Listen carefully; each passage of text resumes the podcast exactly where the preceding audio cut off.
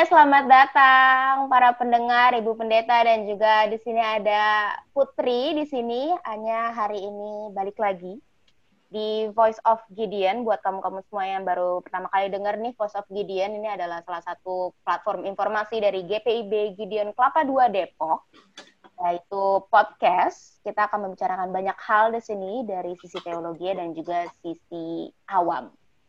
Nah, hari ini Anya bertiga nih sama cewek-cewek keren. Yang pertama ada Ibu Pendeta Desi Watimena. Halo Ibu Pendeta Hai. Desi. Hai. Halo Ibu. Ibu Pendeta Desi ini KMJ dari GPIB Galilea Cilacap, benar ya Bu? Betul sekali. Betul. Selanjutnya kita punya perwakilan mahasiswi dari Gunadarma nih ya. Ada Putri. Halo, Halo semuanya. Halo. udah ada Putri, udah ada Bu Pendeta. Hari ini kita bakal ngomongin apa? Apalagi kalau bukan di bulan Agustus, biasanya ngomongin apa sih? Gajian. ujian. Kok ujian? Salah ya? bukan, kita ngomongin tentang um, kemerdekaan. Wow. Yay. uh, wow, yay. Ya, yeah, Biasanya kemerdekaan kita ngomongin tentang lomba ya, lomba, terus yeah. kompetisi gitu. Tapi sebenarnya kita kurang bisa membicarakan tentang si kemerdekaan itu sendiri. Sebenarnya apa sih kemerdekaan? Nah, yang Anya dapat nih ya, merdeka itu dari KBBI. Sebagai orang awam kita panutannya masih KBBI nih, Ibu Pendeta dan juga Putri yeah.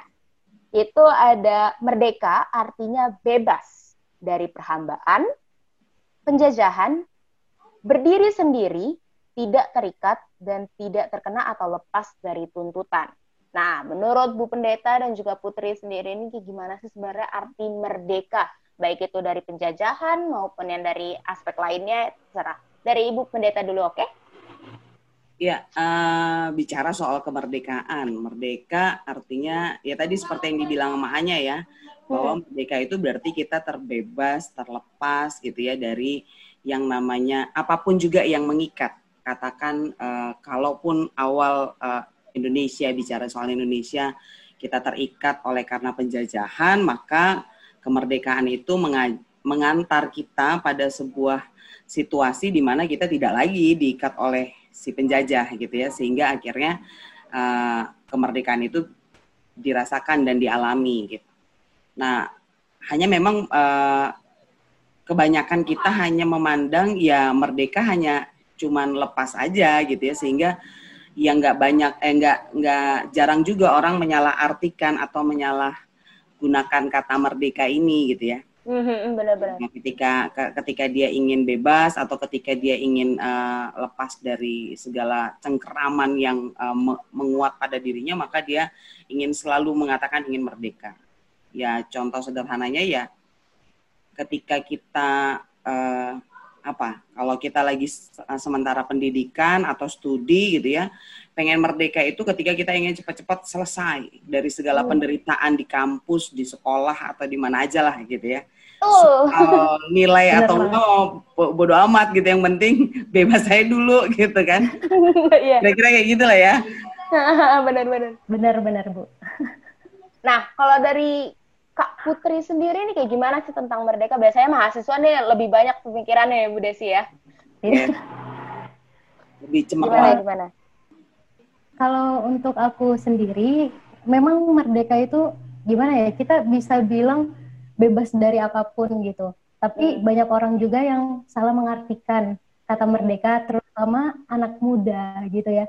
Kalau anak muda ini kan maunya uh, semuanya itu serba bebas, mau ngelakuin apa aja serba bebas nggak punya aturan kayak gitu dan justru malah juga banyak anak muda yang melanggar aturan-aturan yang ada gitu. Tapi hmm. di sini sebenarnya kita perlu tahu juga bahwa merdeka itu kita uh, banyak hal sih dibilang merdeka itu sebenarnya kita bebas. Tetapi kan juga kalau kita bilang Indonesia udah merdeka, ya bukan berarti kita juga enak-enak gitu. Maksudnya melakukan apa pun tanpa tanpa ada aturannya karena kita juga hidup di dalam uh, lingkupan hukum gitu sebenarnya uh, merdeka di sini kita bisa dibilang kayak hidup yang lebih baik dan teratur sih. Kayak gitu hmm. sih dari aku. Iya. Merdeka itu berarti tetap terus ada strukturnya gitu ya? Iya. Tetap iya. harus ada guidance-nya gitu? Sebenarnya sebenarnya mungkin nggak cuma asal bebas ya uh, artinya nggak nggak cuma asal bebas gitu ya artinya iya. bebas uh, lepas tapi dengan tanggung jawab ya kan karena hmm. kalau kita yeah. bicara kalau konteksnya ini dalam konteks kemerdekaan Indonesia katakan begitu ya hmm. kan kemerdekaan itu kan nggak nggak bukan sesuatu yang dikasih oleh penjajah gitu ya Betul. Uh, ya karena saya sudah menjajah kalian sekian tahun maka sekarang saya kasih hadiah uh, kemerdekaan enggak juga Hmm, betul betul. Yang namanya uh, kemerdekaan itu kan emang diperjuangkan gitu. Artinya iya. kalau nggak cukup dengan tanggung jawab, maka kemerdekaan itu nggak pernah akan ada gitu. Nah, tanggung nah Indonesia, jawab, bangsa Indonesia bertanggung jawab atas kehidupannya gitu, sehingga kenapa dia mengejar kemerdekaan karena dia ingin memperjuangkan itu gitu. Sebenarnya begitu ngeraihnya aja udah susah gitu ya. Benar, benar, benar. Bukan hanya sekedar dapat gitu ya. Mm benar, benar. Iya. Ya, memperjuangkannya bertahun-tahun. Oh. Dan berdarah. Penuh dengan darah. Iya. Yes. Dan strategi. Perjuangannya enggak perjuangannya bukan perjuangan yang main-main kayak gitu. Benar, Put berapa tahun kita dijajah ratus-ratusan tahun sama Belanda dan segala macam.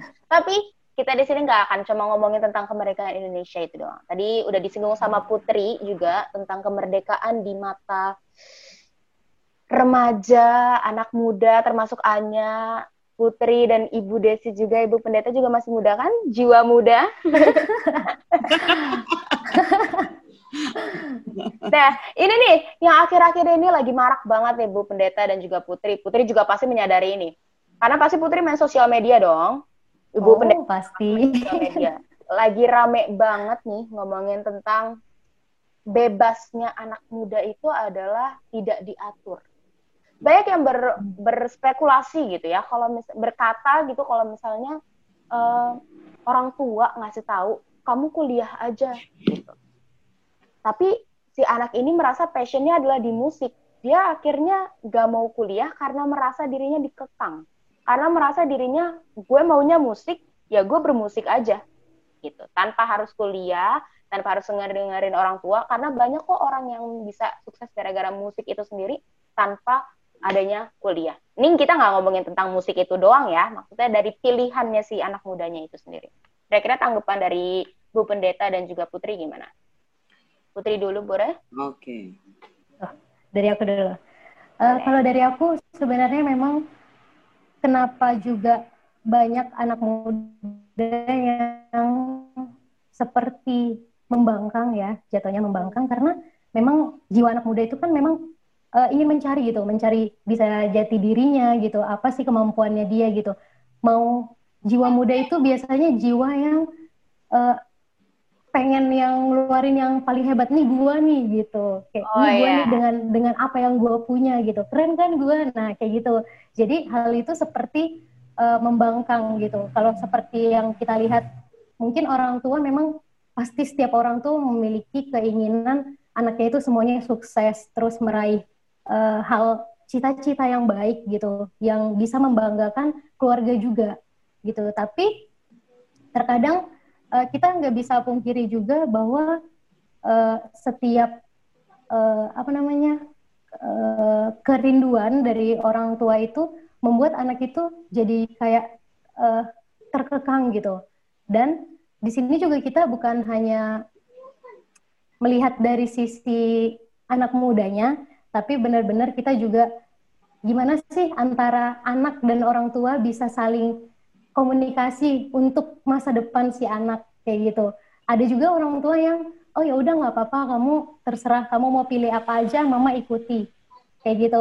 Itu bisa jadi juga ya bukan berarti anaknya itu jadi bebas ngelakuin apa pun gitu. Tapi memang benar kayak yang tadi ada banyak aturan gitu. Dan pastinya di situ juga sang anak juga bisa belajar dan lebih belajar lagi untuk bisa mengenal apa sih yang menjadi uh, hal yang bisa membuat dia itu menjadi sukses kayak gitu apa sih hal yang bisa membuat dia itu menjadi dirinya sendiri dengan apa yang dia punya. Itu sih kalau menurut aku. Menarik ya, Putri ini jago juga. Udah dibawa Humas loh ya, humas loh. Ngeri. ya. Jangan gitu ibu, aku jadi. Lu kok jadi Harus marah. Santai, santai. ya, Oke, santai. Jadi, jadi sebenarnya apa yang dibilang Putri benar ya. Kalau hmm. kita melihat dari sudut uh, apa yang tadi ditanyakan oleh Anya, harus dilihat dari dua sudut. Satu hmm. dari sudut si anaknya, artinya dari sudut uh, si anak muda atau si anak remaja ini. Karena memang uh, secara psikologi kehidupan setiap orang itu kan berkembang ya, nggak terus menerus sama gitu. Katakan pada saat waktu dia masih anak-anak, ya emang polanya masih harus dikasih tahu harus cuci tangan, cuci kaki gitu ya, belajar, makan dan bla bla. Itu kan masih di level anak-anak ya. Ketika dia masuk remaja, ini sudah mulai istilahnya keluar dari dari kelompok uh, komunitas kecil itu lalu kemudian dia beranjak untuk mulai berpikir secara logis gitu ya. Uh, saya mau ngapain, saya harus apa, kalau lapar saya ngomong apa gitu ya, paling tidak gitu kalau lapar kan nggak mungkin bilang pengen mandi kan pasti pengen iya makan. Iya dong. Iya. nah, ketika dia meningkat lagi kemudian menjadi seorang muda gitu ya, seorang pemuda, maka sudah merasa bahwa dia udah nggak nggak di level anak-anak remaja itu. Dia sudah ada di level yang aku harus bisa menentukan sendiri. Kalau aku lapar, aku ambil makan dan aku makan, gitu kan. Kalau aku pengen uh, apa seger, aku mandi dan seger gitu kan. Itu pilihan uh, dari anak muda. Sehingga yang tadi dibilang sama Putri sebenarnya di usia-usia pemuda itu kan usia yang meletup-letup ya, yang yeah. uh, karena karena baru-barunya keluar dari uh, apa yang biasanya diatur oleh orang tua, lalu kemudian dia seolah sedang belajar berpijak pada diri kakinya sendiri gitu. Nah, sehingga ada kecenderungan untuk aku harus menentukan sendiri aku mau jadi apa. Nah, sementara orang tua gitu di, di sudut orang tuanya uh, kebalikannya dia selalu melihat yang namanya anak is masih kecil gitu. Karena dia mulai dari gitu ya, nih anak bayi dari mulai dia lahirkan dia anak bayi, kemudian bertumbuh masih disuapin, jalan masih dituntun. Itu terus yang uh, memori yang ada di orang tua sehingga kadang-kadang lupa nih anaknya udah gede gitu. Anaknya udah udah beranjak dewasa gitu kan sehingga harus mulai dilatih untuk juga belajar berdiri di kaki sendiri. Nah, ini ini yang kemudian kalau mau dilihat kan masing-masing berjalannya sejajar nih. Uh, yang muda jalannya lurus, orang tua juga jalannya lurus sama-sama. Hanya persoalannya sejajar, nggak pernah ketemu. Jadinya kan kayak yeah. gitu. Gimana caranya ini bisa ketemu? Kan kunci suksesnya ada di komunikasi berarti gitu kan anak harus bisa dan berani uh, menyampaikan aku punya passion di sini aku suka dengan ini dan itu. Lalu uh, orang tua juga merespon artinya tidak hanya sekedar oh ya udah apa aja yang kamu pilih uh, kami mendukung. Nggak begitu juga gitu kan. Artinya bisa jadi terjadi percakapan lebih lanjut. Misalnya orang tua bertanya kalau kamu passionnya di situ apa yang kemudian membuat kamu bisa meraih masa depanmu dengan passion itu? Gitu. Karena kan kadang-kadang uh, seperti tadi yang dibilang Anya, dia disuruh kuliah tapi milihnya aku mau main musik aja gitu. Tapi nggak cukup punya kemampuan untuk mengolah bahwa musik is, uh, bisa menghidupkan dirinya juga gitu kan. Kadang-kadang cuman ya karena aku lebih suka, aku hobi, aku uh, senang gitu dan nah jawaban-jawaban itu bukan jawaban orang-orang yang bertanggung jawab, bukan jawaban orang dewasa. Itu jawaban anak remaja atau anak-anak justru gitu kan. Karena kalau kita tanya anak-anak uh, belajar tanpa musik dan belajar pakai musik, mereka kan milih pakai musik gitu ya. Buat anak-anak kita bilang lebih menyenangkan mana yang ada musiknya dengan tidak pasti musik lah gitu kan. Itu hmm. anak-anak. Nah masa levelnya sama sih gitu kan anak-anak sama pemuda ya kan.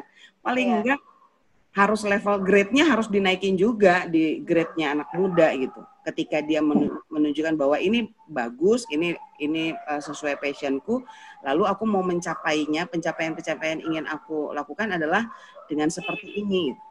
Sehingga orang tua juga oh ya, berarti dia sudah memahami bahwa dunia dengan musik itu akan seperti ini dan seperti itu gitu ya. Sehingga paling tidak ada apa-apa dia juga bisa bertanggung jawab terhadap dirinya. Nah, komunikasi ini jadi kunci suksesnya gitu. Nah, bagaimana kemudian si anak memperjuangkan passionnya, gitu ya, memperjuangkan passionnya dengan berkomunikasi yang baik, dan bagaimana orang tua mencoba memahami passion anak dengan, gitu ya, dengan mendengarkan dengan baik, gitu. tetap dengan arahan yang baik juga. Gitu. Kira-kira kayak gitu. Ya, kok jadi bengongnya? Aku bukan bengong, kayak wow. cukup banyak ujangan-ujangan di antara beberapa kalimat-kalimat yang Ibu Pendeta katakan ya. iya. Jadi kayak iya, kita belajar ya Putri ya. iya, kita juga eh, belajar. Kuliah tahu. kuliah gratis namanya. Iya. iya, jadi kita juga mengerti gitu ternyata oh dari pandangan orang tua seperti ini gitu. Betul. Tua banget kita ya berarti. Bukan tua, um, dewasa. Oh, Lebih berpengalaman. Yo. Oh ya. Bermutu ya, berhalus terus. Oke, okay, tadi kan udah ngomongin tentang orang tua dan anak ya, kebebasan antara orang tua dan anak.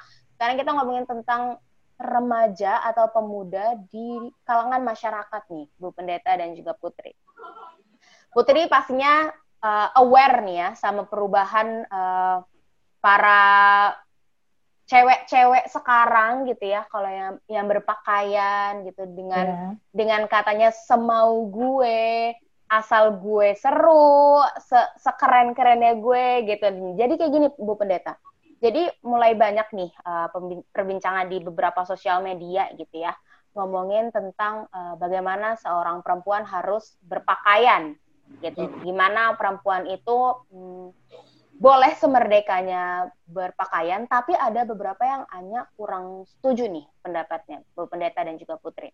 Karena uh, beberapa dari cewek-cewek ini merasa dirinya nggak uh, apa-apa pakai baju terbuka, karena memang selama ini kejahatan kejahatan-kejahatan seksual gitu yang terjadi bukan karena pakaiannya, tapi menurut Anya um, bukan berarti seorang perempuan jadi bisa sebebasnya mengumbar tubuhnya hanya karena dia pengen uh, ngasih tahu kalau nggak apa-apa loh pakai ini.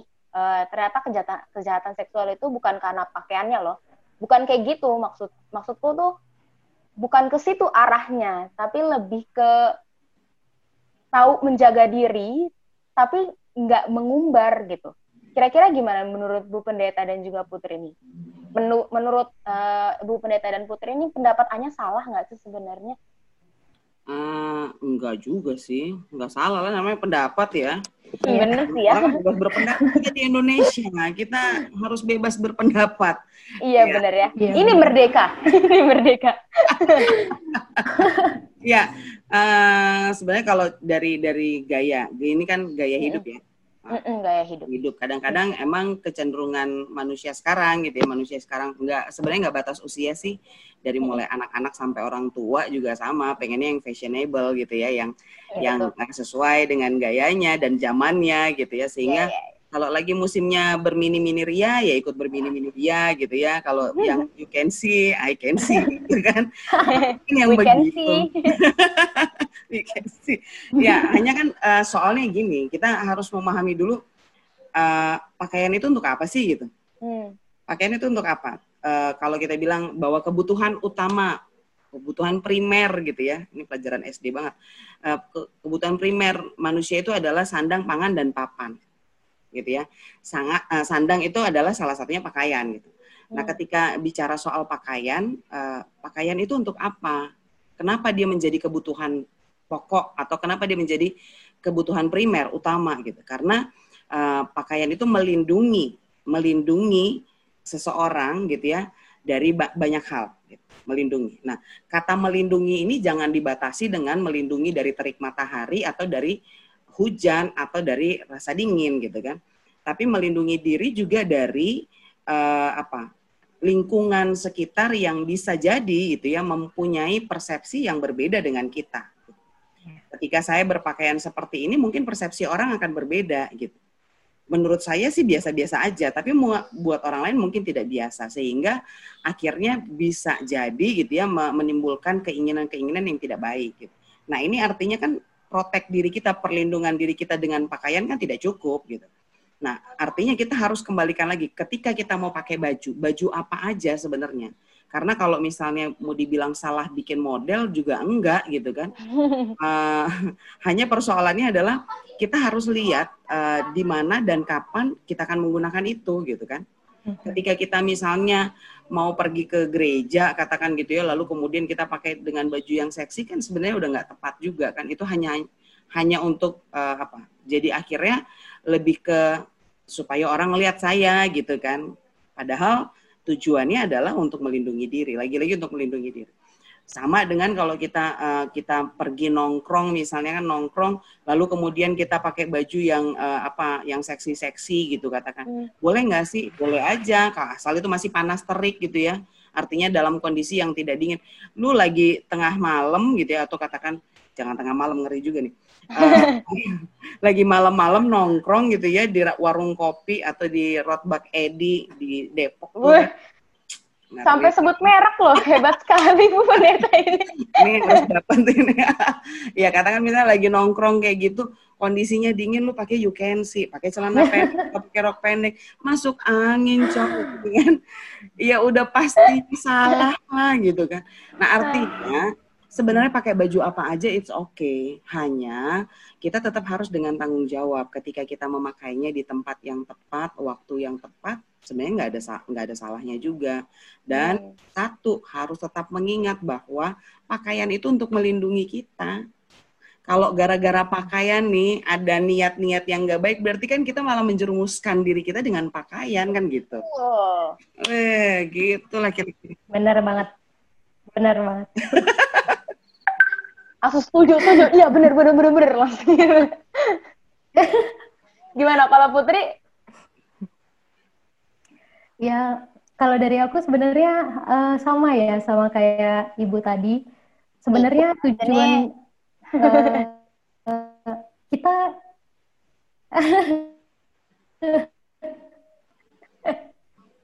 jadi kita tuh sebenarnya uh, udah tahu gitu uh, sebenarnya sepantasnya itu apalagi kalau ada ya tapi ya kita nggak memungkiri juga fashion yang sekarang ini lagi boomingnya itu itu juga diincar juga gitu sama hmm. kalangan muda gitu. Jadi kita nggak nggak bisa menyalahkan dan disalahkan juga nggak bisa gitu. Karena kan itu setiap orang pribadi memang ya mungkin dia pede dengannya seperti itu gitu. Tapi satu lagi yang perlu kita uh, ketahui ketika kita memakai pakaian yang seperti itu niat kita itu apa gitu niat niat dari diri kita apakah hanya untuk passion atau untuk hal lain kita nggak tahu gitu. Dan kita juga harus tahu dan bagaimana kita itu bisa memprotek diri kita lah. Kan kita sendiri yang tahu. Pasti kalau misalnya contohnya kita aku nih aku pakai baju yang mungkin agak seksi gitu ya. Uh, aku pasti tahu nanti kira-kira kalau misalnya aku pakaian kayak gini aku bakal jadi uh, bahan untuk diliatin nggak ya sama orang? Pasti kita bisa mengukur hal itu. Kayak gitu. Jadi sebenarnya balik lagi ke diri kita. Gimana sih kalau misalnya kita pakai pakaian yang seperti itu? Kira-kira orang lain ngelihat kita seperti apa gitu? Ketika sikap kita sikap kita kita tidak jaga ke, uh, gimana sih pandangan orang lain ke kita gitu? Apalagi kan pasti banyak yang lebih tua gitu ya. Yang lebih kita harus hormati gitu. Dengan pakaian hal pakaian-pakaian seperti itu apakah kita sudah menghormati uh, orang tua yang lebih tua dari kita kayak gitu? Apakah itu bisa menjaga juga uh, mereka gitu? Karena kita juga nggak bisa pungkirin uh, berpakaian seperti itu bisa mengundang orang berpikiran negatif terus ngata-ngatain kayak gitu. Walaupun kita nggak kenal tapi itu bisa menjadi menarik orang lain gitu untuk berbuat hal negatif kayak gitu sih kalau dari aku. Ya, ya. Boleh nggak aku cover dikit itu yang disampaikan Putri? Apa tuh? Artinya gini, uh, tadi menarik nih soalnya langsung langsung kebayang aja kan kalau tadi dibilang uh, saat kita berpakaian kira-kira kita cukup menghormati orang tua nggak gitu kan? Iya. Ini menarik nih. Nah sekarang uh, kan kadang-kadang kalau kita ngelihat orang tua itu misalnya kalau kita masuk di gereja tertentu ya yang masih ya. memegang budaya gitu ya memegang budaya ya. Itu diwajibkan tuh masuk gereja pakai kebaya Kebaya oh, seperti HKBP maksudnya. Gak berani nyebutin merek ya. Nyebut merek. gak apa-apa, gak apa-apa. Aku salah satunya. Bebas, ya, bebas. Aku salah satunya, oke. Okay. Gak apa-apa. Gak apa-apa. Oke, okay, okay. Nah, maksudku artinya gini, ketika kita pakai kebaya, apakah kebaya itu juga nggak you can see gitu kan? Iya, benar-benar. Ya, artinya gitu ya. Cuman kan kenapa pandangan kita ketika kita menggunakan kebaya dengan kita pakai you can see berbeda gitu. Hmm. Ya kan? Padahal sama-sama seksi loh. Pakai kebaya itu juga seksi. Iya ya, kemben ya, terus dia jaring-jaring ya, gitu ya. Oh, tuh kan bisa kelihatan ke mana-mana. Belum yang kalau misalnya uh, dia nggak pakai baju dalam lagi gitu ya sehingga iya. tali tali talinya tali tali surganya itu kelihatan ke mana-mana gitu. tali surga. nah artinya gitu loh. Artinya kan sebenarnya uh, lagi-lagi kita mau bilang uh, tergantung kita makainya di mana kan kan. Yeah, Karena kan kadang-kadang kalau kita kita pakai juga uh, dengan dengan dengan tujuan yang negatif kayak kalau yang tadi dibilang sama uh, Putri ya gitu ya artinya yeah. Dia kan bisa ngukur nih ketika dia pakai gitu ya dia pakai dia tahu nih bakal dilihat orang nggak kalau dilihat sih pasti ya tapi yeah. kelihatan orang itu akan menimbulkan percakapan yang negatif nggak gitu kan sama juga sebenarnya orang pakai kebaya juga sering diomongin kok gitu kan yang yang kalau misalnya kelihatan sana sini juga diomongin juga sebenarnya hmm. gitu. Hanya kan tergantung konteksnya, tempatnya, hmm. waktunya kan lagi-lagi gitu. Kira -kira Tapi nih, um, Bu, Des, uh, Bu Pendeta dan juga Putri nih, kan uh, akhir-akhir ini gitu ya, hanya merasa kalau misalnya pemuda-pemudi kita itu lebih uh, condong gitu ya, lebih mengarah kepada individualis, lebih apa ya, kayak nggak nggak pedulilah kata orang gitu. Itu sendiri yang sebenarnya nggak bentuk uh, kata merdeka itu. Jadi mereka merasa ah oh, uh, gue juga udah nggak peduli karena kan sekarang banyak nih campaign-campaign love yourself gitu kan be yourself jadilah dirimu sendiri cintai dirimu sendiri jadi apa yang pengen kamu uh, lakukan gitu kan itu jadi hmm. mindsetnya jadi uh, ya udahlah nggak apa-apa kalau emang mereka nggak suka ya udah nggak apa-apa yang penting gue adalah gue gitu Nah itu jadi jadi apa ya? Jadi merasa membuat merdeka sendiri sih kalau menurut Anya. Jadi pembenarannya ya. Hmm, Artinya bener. jadi pembenaran ya. Sebenarnya sih sah-sah aja nya gitu. Sebenarnya sah-sah aja. Cuman sejauh mana dia mempertanggungjawabkan itu buat dirinya sendiri paling tidak gitu. Kan katakan kalau misalnya dia bilang, yang make gua kok lu yang repot gitu kan. Oh, iya benar. Ya suka-suka gua lah gitu kan. Ya boleh gitu asalkan gitu. Itu nggak bikin repot lu juga gitu ketika dia bilang kan gue yang pakai nggak usah lu yang repot. Iya tapi kalau akhirnya gara-gara berpakaian itu membuat uh, katakan dalam tanda kutip ya dia terancam oleh karena lingkungan dan lain sebagainya dia bisa nggak protek dirinya untuk itu? Kalau nggak bisa kan berarti dia belum cukup siap untuk gitu ya untuk mengikuti tren mode itu. Mungkin dengan mode yang lainnya yang dia bisa ikuti. Yang paling tidak dia bisa pertanggungjawabkan sendiri untuk dirinya sendiri gitu kan? Benar kalau dari aku sih sebenarnya kita harus tahu kembali gitu. Mungkin banyak sih kayak maksudnya ya yang itu tadi, yang cintailah diri sendiri, tapi kita harus mengerti juga konteks itu tuh mengarah ke mana sih gitu. Apakah hmm, hal betul, untuk betul. yang seperti itu atau untuk diri kita sebenarnya mencintai diri kita itu yang seperti apa gitu. Jadi kita sebenarnya jangan salah mengartikan hal itu jadi suka-suka kita gitu. Untuk melakukan hal apa pun dan berpakaian seperti apa pun gitu. Tetap kita itu punya peraturan gitu.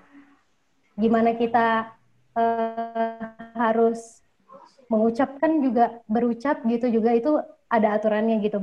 Apakah kita sama ketika kita uh, cerita ke teman kita atau sama kakak kelas atau sama dosen itu pasti berbeda gitu. Jadi setiap setiap uh, apa pun itu kita harus tahu itu konteksnya ke mana sih gitu supaya kita nggak salah langkah juga gitu sih kalau menurut aku. Setuju. Intinya kalau yang aku dapat ya dari pembicaraan tadi Bu Pendeta dan juga Putri ngomongin tentang merdeka itu ternyata hmm. ada aturannya ya. Ternyata aturannya itu guidance-nya itu mengarah kepada tanggung jawab, benar nggak sih? Yes. Gimana caranya kita ngukur sendiri uh, apa yang mau kita lakukan, apa yang orang lihat. Oke, okay, kita express myself, express yourself, tapi kita tetap harus bisa megang satu tanggung jawab, ya nggak sih? Iya, betul. Ya. Berarti tanggung jawab si Merdeka itu sendiri menurut Bu Pendeta dan juga Putri, tanggung jawab dari kata merdeka itu apa sih? Satu kalimat aja. Uh, tanggung jawab dari merdeka artinya ya kita harus memaknai dan mengisi kemerdekaan itu dengan benar ya. Artinya nggak okay. cuma sekedar pesta merdeka, tetapi ada sesuatu yang kita mau raih, kita kejar seperti pahlawan zaman dulu lah gitu kan. Iya. Kalau ya, masih ada yang dikejar, berarti kita masih belum merdeka kah maksudnya? Kan, artinya kan kita harus mengisi, mengisi. Kalau bilang uh, merdeka dalam konteks secara menyeluruh kan kita sudah mendapatkan. Hanya kemerdekaan itu juga bisa hilang. Hmm. Oh, ya. misalnya aja kita sebagai seorang muda, saking kita merdekanya, lalu kita hidup bebas, lalu pergaulan bebas, akhirnya membuat kita hamil. So kita bisa bebas enggak, gitu kan? yang akhirnya membuat kita akhirnya terjajah kembali gitu kan. Ya. Nah ini ini yang uh, dibilang artinya kita isi isi dong kemerdekaan itu dengan hal-hal yang yang baik, yang positif gitu kan, yang penuh dengan tanggung jawab tadi. Tetap melihat uh, apa uh, cerdas membaca situasi dan kondisi gitu kan, lalu cerdas juga menentukan sikap di dalam bertindak sehingga akhirnya yang kita tuai adalah hal-hal yang baik juga gitu. Kira-kira gitu sih tanggung jawabnya ya. Iya, kalau dari aku merdeka itu kan kita untuk mencapai kemerdekaan kan pasti harus mengeluarkan sesuatu, mengorbankan sesuatu gitu. Jadi ya kita kembali lagi sebenarnya kalau misalnya kita tahu arti kemerdekaan, kita tuh udah tahu apa sih yang harus kita lakukan gitu. Kalau misalnya kita mencapainya itu dengan proses-proses yang kita jalani. Tapi kalau misalnya kita mencapainya, oh ya cuma sekedar tahu doang, aku udah merdeka. Ya hal itu yang kadang menjerumuskan kita. Jadi uh, hal yang ketika kita hanya menerima nggak melewati proses untuk untuk kita mencapai kemerdekaan itu ya hal itu yang menjatuhkan kita gitu jadi kalau untuk aku memang kemerdekaan itu uh, bukan berarti kita itu bu, uh, nggak nggak nggak ada aturan gitu. Nggak ada benteng di dalam diri kita. Tapi kemerdekaan itu menurut aku ya gimana kita bisa tetap membentengi diri kita, tapi kita tidak jalan di tempat, gitu. Kita bisa explore, tapi kita tetap membentengi diri kita, itu sih, supaya kita juga nggak salah gitu dalam. Cerdas sekali Putri ini. Kemerdekaan. Saya saya terkagum-kagum Bu Pendeta. saya sendiri nggak bisa ngomong kayak gitu tadi soalnya. Menyusun kata-kata tersebut adalah sebuah sebuah prestasi loh Putri. Puji Tuhan. Gue keahlian. Aku sendiri gak bisa menyusun kata-kata sehebat-sehebat itu. Intinya adalah mempertahankan kemerdekaan ya. Iya. Karena mendapatkan itu mungkin mudah, tapi mempertahankan itu yang susah. Yes. Dengan tanggung jawab. Oke, okay, oke. Okay. Kayak kita akan ngomongin tentang kemerdekaan sebagai berkat Tuhan bagi Indonesia. Nah, ini gilirannya Ibu Pendeta Desi nih untuk bukan khotbah ya. Uh, apa ya bilangnya ya? Untuk berkata-kata gitu. Tentang kemerdekaan uh, sebagai berkat Tuhan bagi Indonesia. Bagaimana, Bu? Iya, uh, sebenarnya kalau kita bicara bahwa kemerdekaan itu jadi berkat dari Tuhan, udah pasti gitu ya, udah pasti yang di dalamnya kemudian uh, Allah memberikan karunia dan kemampuan kepada uh, Indonesia gitu ya lewat para pahlawannya untuk memperjuangkan kemerdekaan itu gitu ya walaupun uh, mau dibilang ketika pun kita berada dalam kondisi yang bergumul pada saat kita ada dalam penjajahan tapi uh, penyertaan Tuhan gitu ya artinya Allah ikut bersama-sama dengan uh, bangsa Indonesia untuk mendapatkan kemerdekaan itu. Nah, sehingga ketika kita menyadari bahwa kemerdekaan itu adalah bagian dari anugerah Tuhan, maka sudah seyogianya gitu ya, sepatutnya lah kita mensyukurinya. Bentuk syukurnya seperti apa? Eh, bukan dengan panjat tebing, eh panjat tebing, bukan dengan panjat bintang gitu ya. Tetapi uh, bukan eh, bukan juga dengan lomba uh, apa tuh nama makan kerupuk atau lari kelar, uh, kelereng gitu ya. Dan bukan bukan itu cara kita mensyukurinya. Itu memeriahkan uh, kemerdekaan yang Tuhan anugerahkan, tapi mensyukurinya adalah dengan tetap uh, apa menjaga kesatuan dan persatuan di Indonesia dalam kehadiran kita di mana pun dan sebagai apa pun. Hmm. gitu ya. Ketika kita hadir katakan sebagai seorang uh, mahasiswa, ya kita hadirlah sebagai orang yang tidak membeda-bedakan satu dengan yang lainnya gitu ya. Karena kita bisa saja berjumpa dengan orang yang berbeda kan gitu kan. Hmm. Karena di di satu bangsa Indonesia yang terdiri dari 200 sekian juta penduduk itu uh, bukan berarti kita kemudian jadi sama gitu kan. Walaupun uh, sama benderanya merah putih tapi bukan berarti kemudian semuanya menjadi sama merah putih gitu kan. Tapi uh, bagaimana kemudian perbedaan-perbedaan yang ada itu uh, kehadiran kita di tengah perbedaan yang ada itu tetap membawa damai gitu kan. Tidak memicu dan memacu adanya konflik uh, kepentingan atau konflik apa pun juga gitu ya yang akhirnya hanya memecah belah kembali gitu. Memecah belah kembali bangsa Indonesia. Nah ini yang yang harus jadi PR kita ya khususnya anak-anak muda nih pastinya. Gimana mulai dari usia kalian itu sudah mulai membangun uh, apa jaringan-jaringan perdamaian ya. Artinya bagaimana kalian membangun relasi dengan baik dengan siapa pun juga buat orang-orang yang selevel lebih tinggi dari kalian ataupun juga mungkin yang di level di bawah kalian tapi juga yang selevel gitu ya. Kalian harus bisa membangun jejaring itu dengan baik. Relasi lah bahasa yang lebih baik ya membangun relasi dengan baik tanpa melihat adanya kepentingan-kepentingan pribadi di dalamnya. Yang yang kita mau utamakan adalah bagaimana kepentingan bangsa ini tetap satu kuat utuh kokoh teguh. Wah ngeri banget. Semua ada itu. Kira-kira gitu. Banyak, banyak banget sinonimnya. Untuk mempertegas ya sepertinya. Iya, iya. Gitu. Putri ada tanggapan? Ya kalau dari aku memang uh, kemerdekaan yang Tuhan kasih itu ya benar yang dibilang Ibu, itu adalah anugerah gitu. Karena kenapa sih Tuhan kasih kasih kemerdekaan untuk Indonesia gitu ya? Pasti ada rencana Tuhan di dalam itu gitu.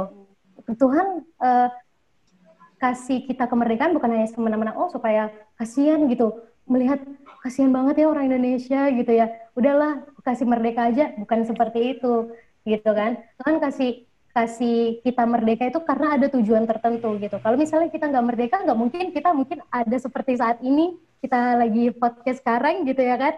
Jadi emang benar-benar tujuan Tuhan itu emang banyak gitu untuk kemerdekaan Indonesia. Nah, ketika memang Tuhan udah kasih kemerdekaan, gimana nih Tuhan mau lihat gimana nih bangsa Indonesia untuk mempertahankan gitu. Apalagi kita kan memang di Indonesia ini banyak banget kan suku, banyak banget ya pemikiran-pemikiran yang berbeda gitu hal itu sebenarnya yang menjadi uh, kekuatan kita itu di situ sebenarnya. Apakah kita bisa menghargai gitu pandangan orang lain?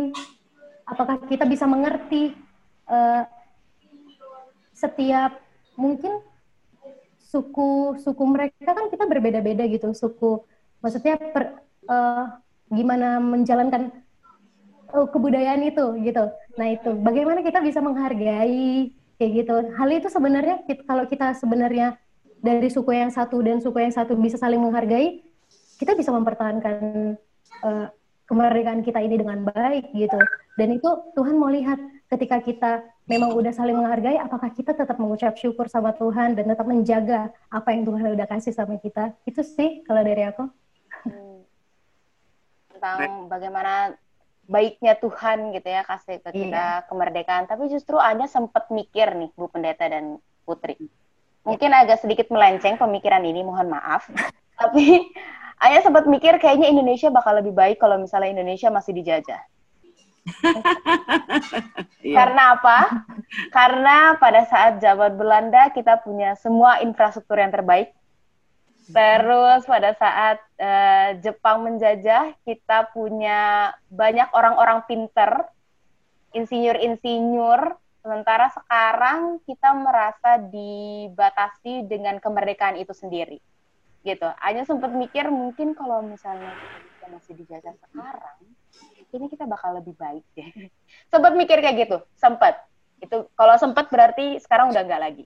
Karena tadi tadi penjelasan dari Bu Desi dan juga uh, Putri yang memberitahu kalau misalnya Tuhan pasti punya rencana dari tiap tiap tahun kemerdekaan Indonesia itu kan pasti feel-nya beda ya. Pasti ada aja masalah baru, pasti aja ada aja iya. solusi baru lagi gitu kan.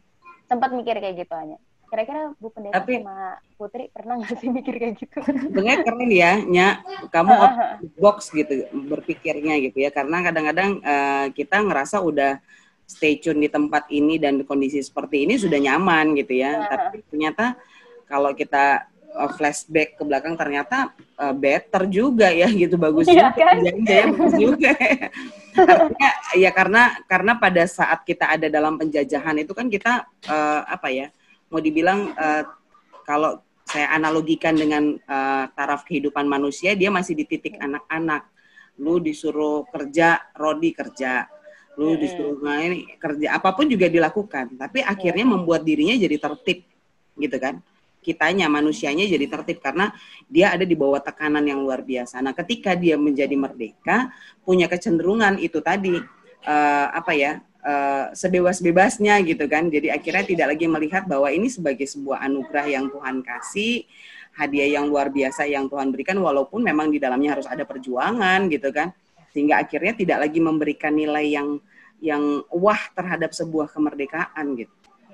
Jadi ya itu tadi kenapa kenapa akhirnya Indonesia masih sering kali kita bilang uh, emang kemerdekaan dirasakan seluruh rakyat Indonesia enggak juga. Buktinya masih banyak yang miskin, masih banyak juga orang yang tinggal di bawah kolong jembatan.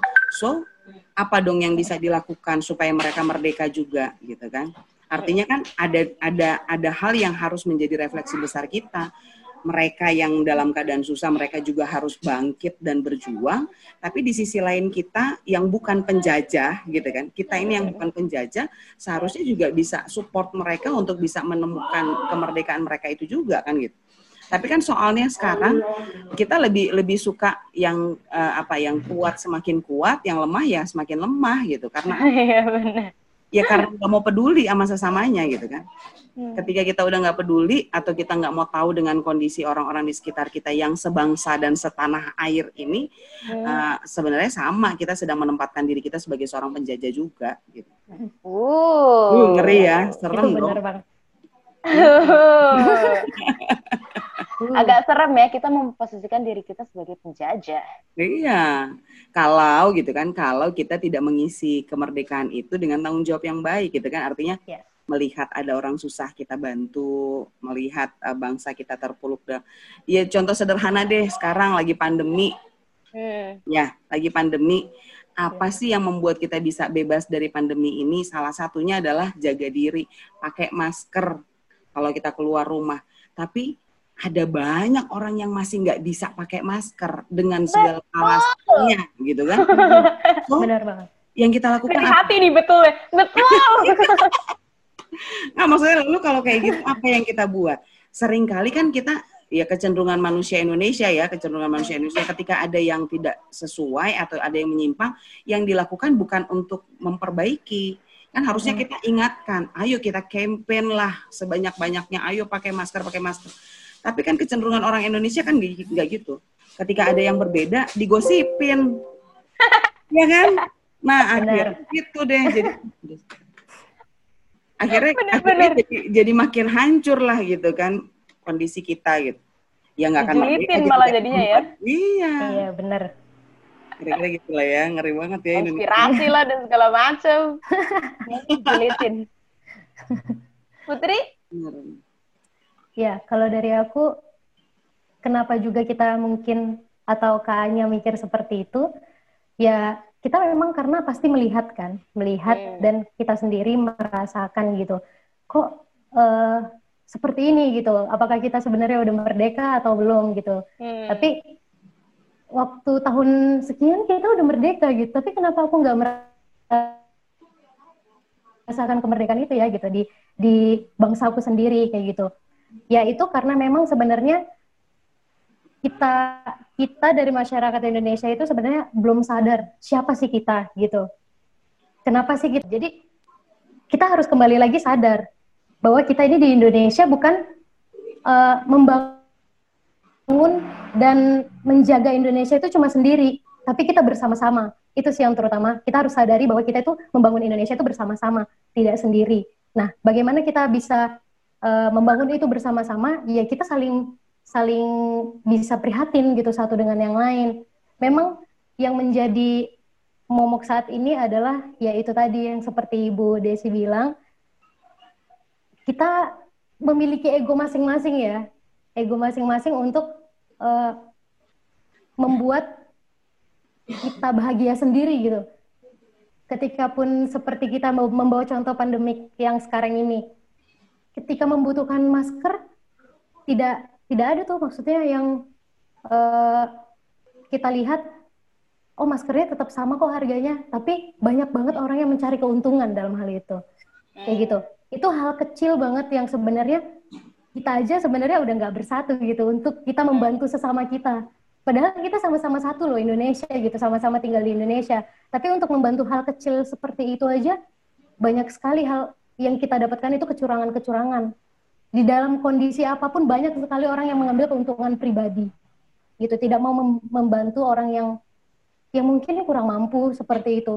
Jadi memang butuh kesadaran untuk diri kita apakah kita udah sadar kalau kita ini termasuk orang Indonesia yang harus harusnya itu membawa bersama-sama membangkitkan dan kita bergandengan tangan gitu membawa kemerdekaan ini menjadi nyata gitu sih kalau aku. Putri mau jadi diplomat gak? Tapi aku dukung loh. tapi tapi nggak usah nggak usah ngelihat di Indonesia yang gede ya kalau hmm. kita di gereja aja ya kita di gereja nih kalau kita di gereja kita duduk di sebelah orang yang kita nggak kenal hmm. dia orang Indonesia juga gitu dia orang Indonesia juga tapi kita nggak kenal apa yang sering kali kita lakukan di gereja kita nggak punya kesediaan untuk kenalan gitu kan Hai baru hari ini ya eh, baru kelihatan orang baru ya kan sapaan-sapaan yang kayak gitu kan hampir nggak ada ya karena apa? Hmm, karena bener, bener. orang yang kita nggak kenal kita anggap asing. Iya, Jadi uh, seperti orang asing mereka padahal dia orang Indonesia juga gitu kan. Sebangsa dan setanah air. Itu baru di di skup paling kecil ya, gereja gitu ya. Iya. Yang mungkin kita masih lebih sering ketemu orang gitu kan. Eh, orang-orang uh, uh, yang satu komunitas gitu. Apalagi kalau kita di komunitas yang berbeda gitu kan. Hmm. Komunitas yang yang lain gitu. Beda suku, beda agama dan lain sebagainya. Uh, bisa jadi kita malah malah semakin menjaga jarak itu dan akhirnya membuat uh, kita tidak tidak kompak ya. Kalau kata Putri jadi akhirnya nggak peduli dengan yang ada di sekitarnya. Kira-kira begitu ya. Tapi emang rada aneh sih kalau nyapa orang sebelah nggak tahu sih aku belum pernah aku takut makanya duduknya selalu milih temen ya milih yang sama mama papa mama papa temen gereja iya. Kalau nggak ada teman nggak mau gereja? Yang udah kenal. Nggak, nggak, nggak, nggak. Iya, iya. Tapi ya itu itu itu kecenderungannya orang Indonesia sih sebenarnya. Iya. Iya Kalau kayak kita kayak kita misalnya jalan terus ketemu sama orang Papua nih, gitu kan. Coba pasti secara tidak langsung tergelitik di kepala kita pengen ngomongin entah kita ngomongin rambutnya, entah kita ngomongin warna kulitnya gitu kan. Ya. Yang mungkin sadar tidak sadar ketika kita berjalan di depan orang Papua itu orang Papua juga lagi ngomongin kita, ngomongin rambut lurus, ngomongin gitu ya. Kan kita nggak sadari aja. Aneh gitu. banget. Iya. Karena dianggapnya berbeda. Nah, ketika hmm. orang melihatnya yang berbeda itu sudah selalu asing, ya itu yang membuat kita akhirnya nggak pernah nyatu sebenarnya. Iya, benar. Benar-benar Persatuan Indonesia ya sila pertama. eh, kok sila pertama Persatuan Indonesia? Salah. Astagfirullah. Eh, astagfirullah. salah, salah lagi. Uh, sila ketiga.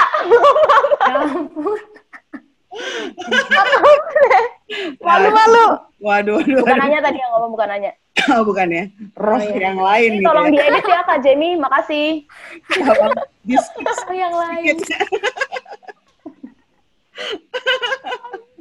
Aduh. Gak pertama sih. Oke, okay. udah udah pengen satu jam kita ngomong nih, nggak terasa. Hanya mau iya. kasih kesimpulan. Oh, atau mau saya ada yang mau kasih tambah tanggapan? Enggak. Enggak sih. Ayo mau kasih kesimpulan yang tadi kita udah ngomongin tentang kemerdekaan, gimana tadi hanya nanyain tentang bagaimana hubungan sedarah dulu aja, itu dari hubungan orang tua dan anak, kemudian uh, hubungan yang tidak sedarah yaitu bagaimana masyarakat bermasyarakat atau bersosialisasi. Kemudian sampai akhirnya tadi kita ngomong tentang kemerdekaan sebagai berkat dan anugerah dari Tuhan. Gimana kemerdekaan itu sendiri adalah sesuatu yang sudah diraih dari dulu. Dan waktunya kita sekarang ini yang hidup sekarang udah 75 tahun merdeka, bagaimana kita mempertahankannya, bagaimana kita tetap meraih kemerdekaan itu sendiri? Yang tadi udah Bu Pendeta dan juga Putri bilang, gimana kita menjaga diri untuk tidak menjadi penjajah itu sendiri dengan cara membantu sesama kita, saudara kita. Dan yang tadi aku paling highlight adalah tentang tanggung jawab. Gimana kemerdekaan itu adalah sebuah tanggung jawab bagi siapa pun, bagi agama apa pun, bagi suku apa pun, gimana kita bertanggung jawab dalam kemerdekaan ini, baik berke kemerdekaan di Indonesia, uh, bertanggung jawab dalam menjaga keutuhannya, kesatuannya, kekompakannya juga, dan kemerdekaan dalam arti universal, bagaimana kita bertanggung jawab dalam mengukur sendiri gitu. Kira-kira um, pandangan kita terhadap sesuatu yang kita lakukan itu seperti apa? Itu tanggung, itu bentuk tanggung jawab kita atas kemerdekaan yang sudah kita dapatkan selain dari merdeka dari penjajahan juga kemerdekaan untuk berekspresi atau berpendapat. Kira-kira kayak gitu. Ada yang mau ditambahkan dari Bu Pendeta atau Putri? udah pas, udah luar biasa. Iya. Udah luar biasa ya. Aku lebih bagus dari Putri nggak kira-kira Bu Pendeta? dari aku. Aku masih minder soalnya. Aduh ya ampun. Tuhan kan udah kasih kapasitas masing-masing. Gitu. Oh, wow, aku makin minder. Syukuri, disyukuri gitu ya, bukan disyukurin. Intinya merdeka itu adalah tanggung jawab yang harus bisa kita pikul masing-masing ya. Terima yes. kasih atas hari ini Bu Pendeta Desi, terima kasih atas uh, waktunya, Putri juga, terima kasih atas kuotanya, terima kasih atas gadgetnya yang sudah dipakai, terima kasih atas pemikiran yang luar biasa.